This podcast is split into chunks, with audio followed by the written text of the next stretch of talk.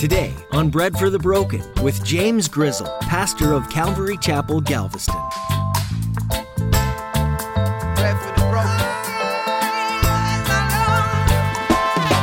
He answered them, Who are my mother and my brothers? And they're like, Whoa, maybe he is crazy, right? Because he has lost it. Like he doesn't even know it. No. He's like, Oh, hold on. Let me clarify something for you, real quick.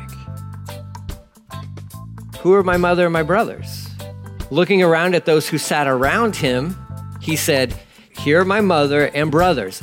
Basically, I know that sounds kind of weird, but what he's saying is like, This is my family. This is my family. The ones who are seated at my feet.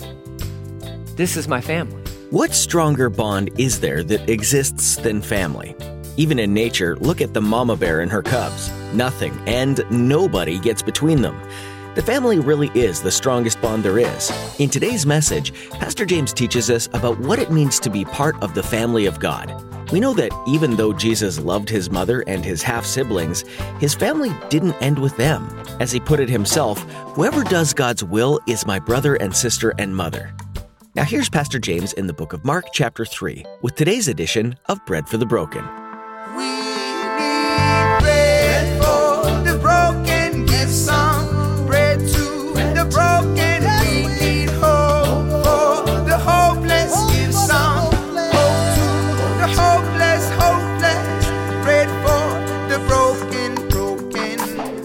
We all know what happens with Judas Iscariot, who it says, who does betray him. We'll touch on that later on in the Gospels. Verse 20, though, it says, When he went home, the crowd gathered again. So this is probably within Capernaum. So that he they could not even eat. Right? So this is when it's getting crazy. I mean, they're just, it's ministry and they're just pressing in and pressing in and it's nonstop and, and he's not eating. And now people are starting to worry about him. And it says, verse 21, when his family heard it, they went out to seize him or arrest him for they were saying, He's out of his mind. Jesus has lost his mind. He's crazy. All this, you know, doing good has gone to his head and he has totally lost it. He's not even eating anymore. John 4 34 says, My food is to do the will of him who sent me and to accomplish his work. Jesus, he's gonna eat. He'll eat. But right now, the ministry demands are so crazy. I mean, people are just pressing in and pressing in. They don't even have time to stop. They don't even have time to, to grab a little nosh or anything like that. And it's like, now word gets back to Mama Mary, and she's like, Oh, my boy, my baby boy. He's like, We got to go get him. He's lost his mind. He's crazy. So she gets up, you know, together his brothers, maybe some of his sisters. Perpetual virgin, I don't know how that works. So she had a lot of other kids, okay? So love Mary, but she's not still a virgin. I hope we understand that, right? Okay? Because he's got brothers, half brothers and sisters, okay? Anyways, tremendous woman, blessed by God, absolutely. She rounds up the posse to go get Jesus because he's lost his mind. He's crazy.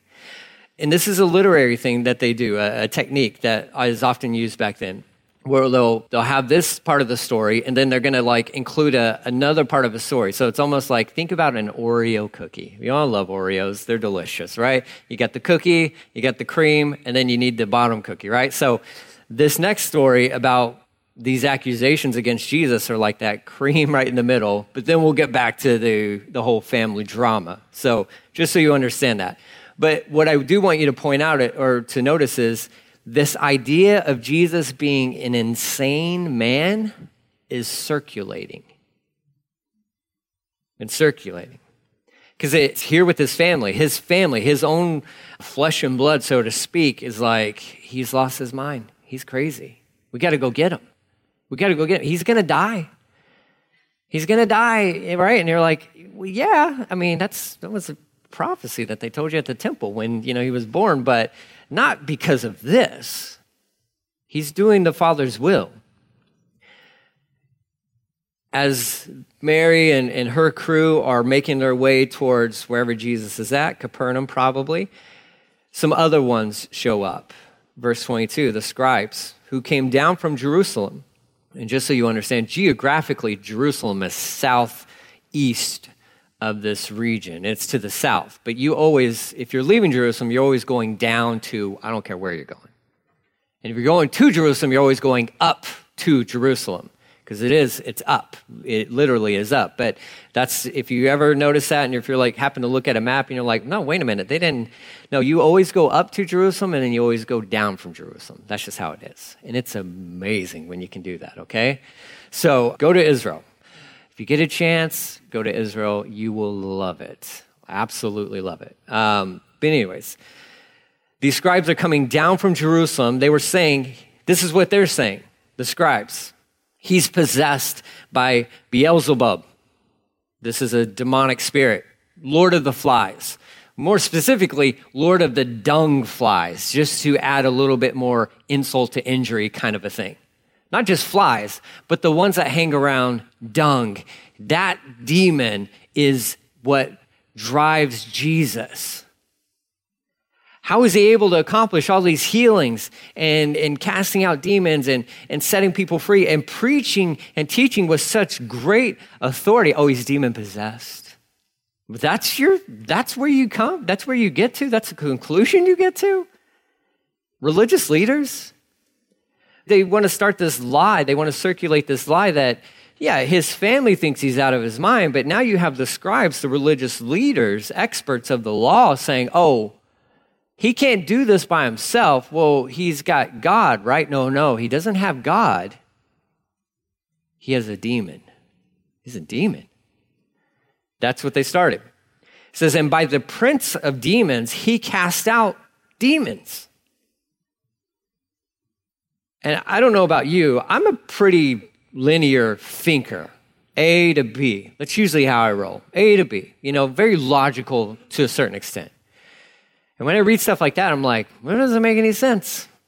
I mean, I'm not even an expert in law or religion or anything, but I also know, like, wait, he cast out demons by a demon? That doesn't add up. That doesn't make sense. And even Jesus is like, are you guys listening to yourselves? It says he called them to him. I love this. Jesus calls these scribes to himself and he says, Hey, let's have a little talk. Let's have a little talk. He's going to say to them in, in little mini parables, How can Satan cast out Satan? Which is the question I would have. Like, he's like, I'm sorry, but how does Satan cast himself out? It doesn't work. How can he do that? And they're like, uh, and he's like, right, you don't, you don't have an answer because there is no answer. He says, if a kingdom is divided against itself, that kingdom cannot stand. This accusation you're bringing about me, towards me, doesn't make any sense logically at all. Let's move beyond emotion and let's move beyond the. Let's talk logic. Logic. And you make none. You make no sense religious people. A house is divided against itself. That house cannot, it will not be able to stand. The house divided, it'll fall, it'll crumble.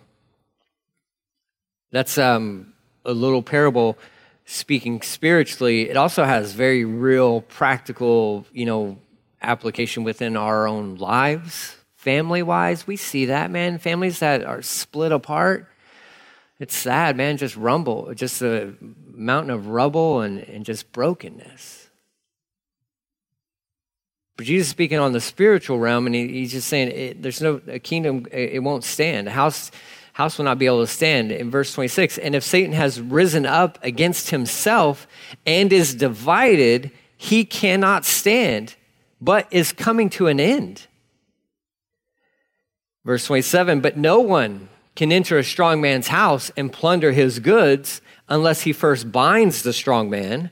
Then indeed he may plunder his house. And this is these little parables that he throws out to these religious leaders. He's like, You are sadly mistaken to think that I am demon possessed. And what they really are doing, and they're not aware of this, I don't think, are really assaulting verbally the Holy Spirit. And he's going to caution them about what they're doing. And I think they're more than likely, they're going after him. But what they don't really realize, these workers of God, they're actually attacking God. And he gives them a warning. But he uses these little parables to say, like, look, Satan's not against himself. He's not, he doesn't work against himself. That doesn't make sense. And you know that doesn't make sense. He says, if you're going to break into the strong man's house, so to speak, and you're going to plunder his goods, you first and foremost have to bind the strong man. And Jesus, that's, he's like, this is what I'm doing. I showed up and I'm binding Satan. I'm binding the strong man and I'm plundering his goods. You're on the wrong side of the story. You're missing it. You're missing it. And he's literally going to bind him up after he comes back and the rapture thing that takes place. And he's going to physically bind Satan up to pit for a thousand years and all that good stuff. That's physically, that's going to happen. But in this moment, Jesus shows up on the scene and he has bound him, so to speak, and he is plundering his goods. What are his goods? His goods are those souls. Those souls. And these guys are totally missing it. They're totally missing this. And, it's such uh, animosity towards Jesus, such hatred towards Jesus, they're willing to go so far as to say he is demon possessed. That's how he does all these tricks. The moment somebody accuses Jesus of being demon possessed, really gives a good indication of where their heart is look, I mean, my goodness, even, I mean, the world doesn't totally get how amazing Jesus is. I mean, even People magazine can't put him as person number one, right? Like, I don't even know how he doesn't make the top person on history's greatest people. Somehow Jesus loses out on that list. And I'm like, uh, he's in the top five, but it's like, come on. But even they get it like, well, he's a good guy. He's a good guy. Well, yeah, he was a great guy. He's a great teacher. Yeah, he was a fantastic teacher. He's all those things. But technically, if he wasn't the Son of God, then he was an insane man. I believe it was C.S. Lewis who I very loosely paraphrase what he had said, but I mean, he's either he's either that or he's absolutely insane. And these guys are like, we're going to go with the insane route. We're going to go with that option. And you're like, are, you're insane. You're crazy. And you're missing it because of what? So blinded by their hatred, so blinded by the fact that he's not who they wanted him to be. Jesus showed up and he wasn't, at that moment in time, he wasn't who they wanted him to be. They were disappointed with Jesus. And that disappointment led to bitterness. That bitterness led towards jealousy. The jealousy led towards hatred. The hatred led towards murderous plots and spreading lies and all that good stuff. Here's the warning Truly I say to you, verse 28.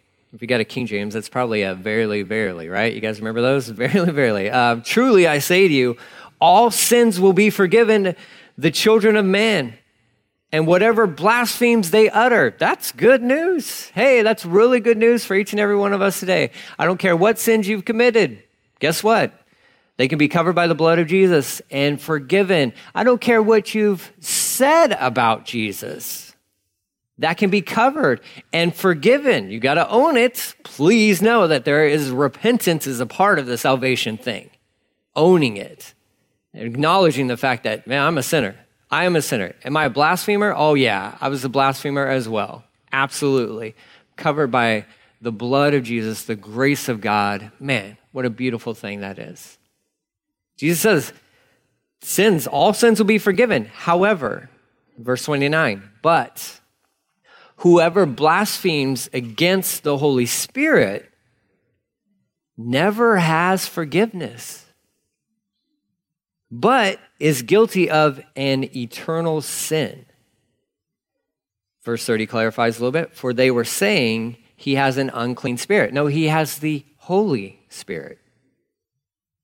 And they were calling the Holy Spirit a demonic spirit. And Jesus is saying, You better watch out.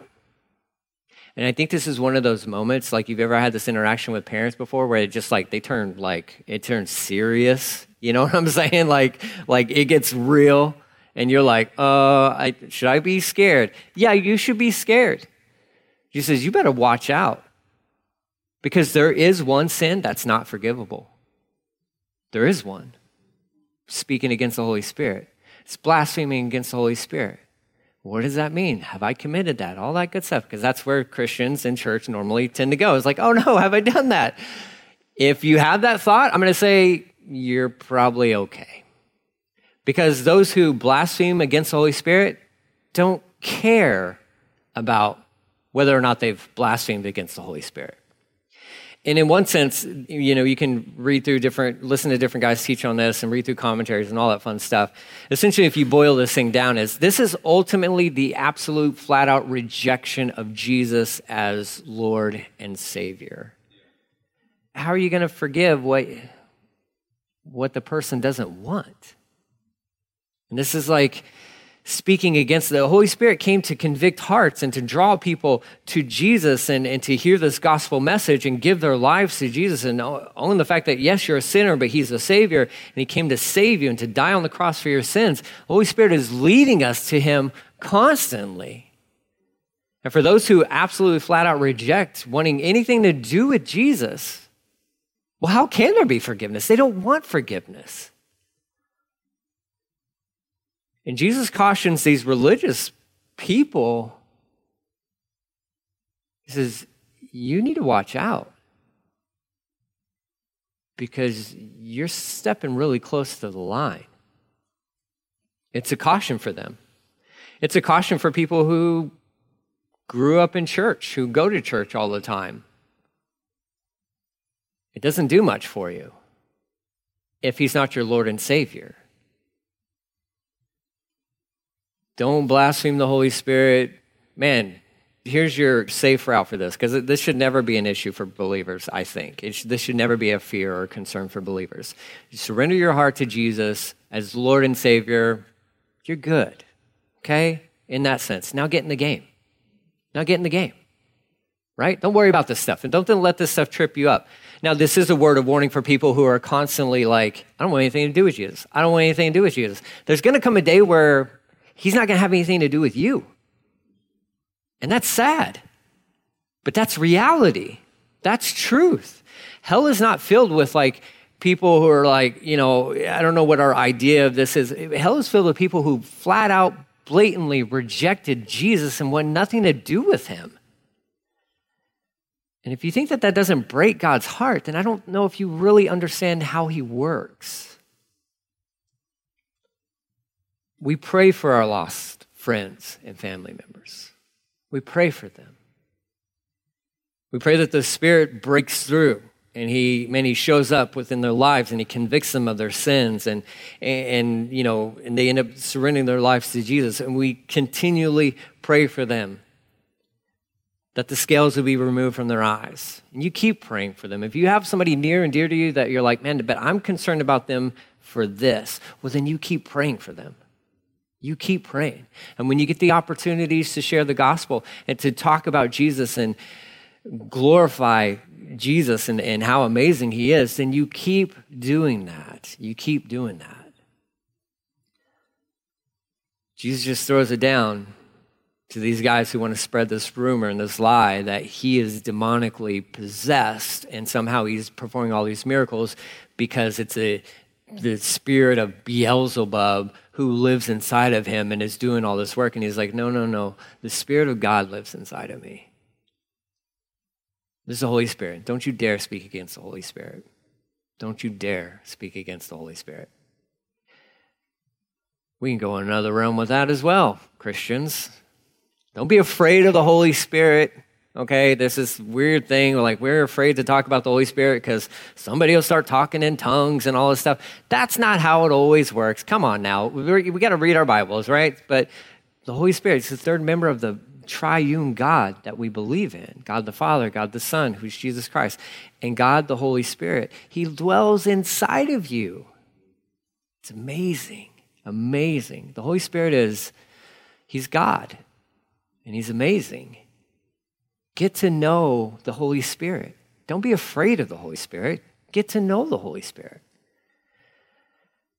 Now back to his family who thinks he's lost his mind. He's got religious leaders like, he's demon possessed. Now he's got to deal with his family, right? This last little part. His mother and brothers and sisters came. They probably show up, maybe right after this story. I don't know. They probably walked into this very thick tension kind of story. Standing outside, they sent to him. They, I don't know if they don't go in because they can't go in or I don't know, but they send people in to go get Jesus. Go get my son. Go get Jesus, right? That's what his mom says. So he sent to him, they called him, the crowd was sitting around him. So you got them standing outside, but the crowd is sitting around Jesus. There's something to that, okay?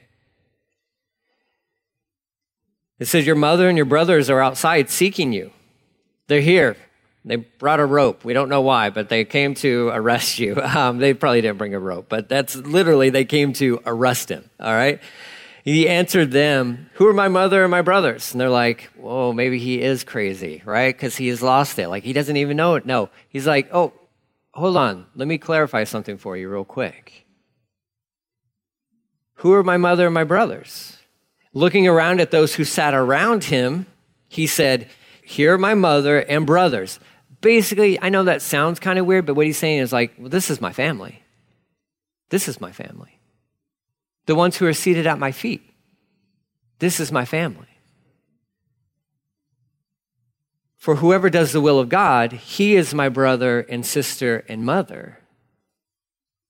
This is my family. He doesn't dismiss his family, biological family, at all.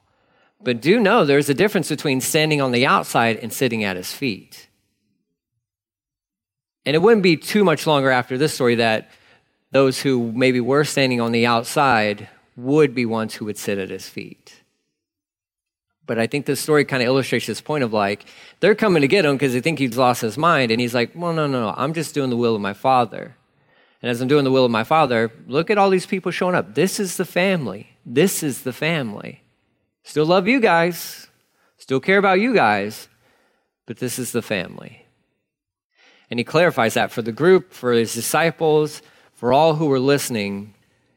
And I think the last little note for us is be part of the family. Be one of the ones sitting at his feet. Be one of the ones who signed up. Why? So you can not just be with him, but just like with the disciples, that you could go for him. Get in the game. Get in the game, guys. Time's running out. I don't know if you know this, but my goodness, our world is losing its mind. Prophetic events are happening right now.